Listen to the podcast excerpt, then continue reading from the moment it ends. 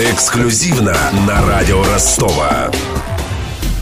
Искусственный интеллект. Спасение или угроза? Так звучит тема лекции, которую можно будет услышать на фестивале науки в это воскресенье. Смотр научных достижений в седьмой раз проводит Южный федеральный университет. Стоит ли нам бояться умных машин? И что такое бигдата? В интервью радио Ростова объяснила один из авторов лекции, соучредитель аналитической компании «Стадзила» Екатерина Власенко. Интервью. Начну сразу. О чем будет ваша лекция? Называется Искусственный интеллект. Угроза или спасение? Лично вы как считаете? В искусственном интеллекте сила.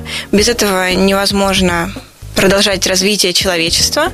Но, конечно, развитие искусственного интеллекта сопряжено с рядом угроз. То есть ученые прогнозируют, что, скажем, к 2030-2035 году компьютеры станут э, наделены таким же интеллектом, как и человек. Интеллект не стоит подразумевать как э, интеллект человеческий, да, или в каком-то фантастическом смысле. Это способность машины разумно мыслить и находить оптимальные решения эффективнее человека. И это, с одной стороны, радует, что на ряде работ можно будет заменить человека машиной, но, с другой стороны, это также пугает, настораживает. Поэтому при использовании искусственного интеллекта в, скажем, той же робототехнике необходимо продумывать ряд правил, чтобы искусственный интеллект не оказался угрозой. Это скорее пока такие фантастические правила, больше связанные с литературой, о том, что робот не должен навредить человеку, но тем не менее это вполне правда, и уже э, начиная с 30-х годов планируется разработка юридических актов, которые бы регулировали разработку роботов и их работу. Думал, что угроза в том, что в какой-то момент будет столько уже э, мощных думающих машин, что ими легко будет завладеть.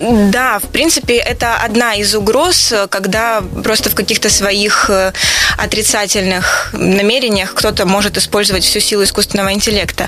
Есть и такая угроза. Но здесь скорее речь идет немного о другом. То есть искусственный интеллект подразумевает, что эта система самообучающаяся. То есть со временем он становится умнее и умнее. Он сам учится добывать знания и расширять свой потенциал. И, как я уже сказала, его основная цель – это оптимальные решения.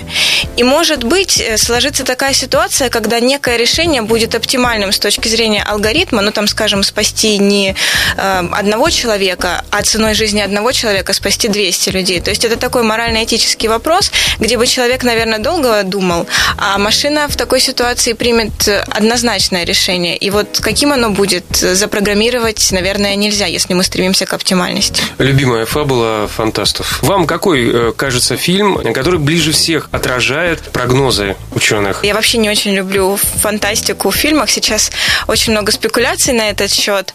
Но мне, наверное, нравится фильм «Я робот», потому что там помимо технологических вопросов очень хорошо показаны этические вопросы. Кроме того, что читаете лекции, э, вы еще занимаетесь изучением э, такого понятия, как большие данные, да, big data. Давайте объясним тогда вообще, что такое big data. Большие данные – это огромный поток информации. От обычных данных он отличается, скажем так, не обязательно стабильностью, не обязательно полнотой, высокой скоростью. И, скажем так, это огромная каша чисел, цифр, а, которые поступают э, довольно часто.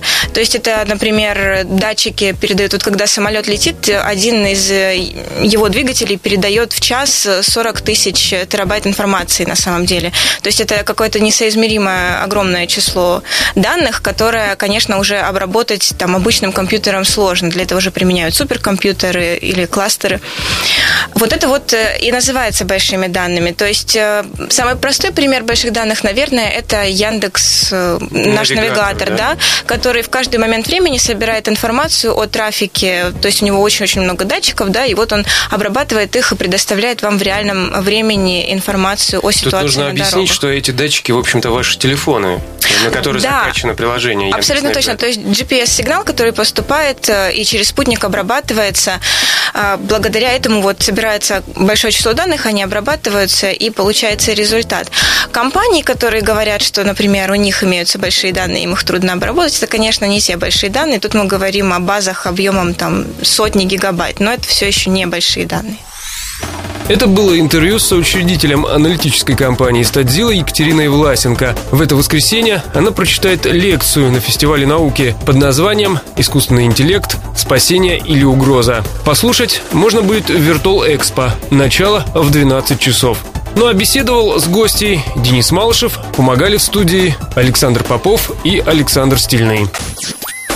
Эксклюзивно на радио Ростова.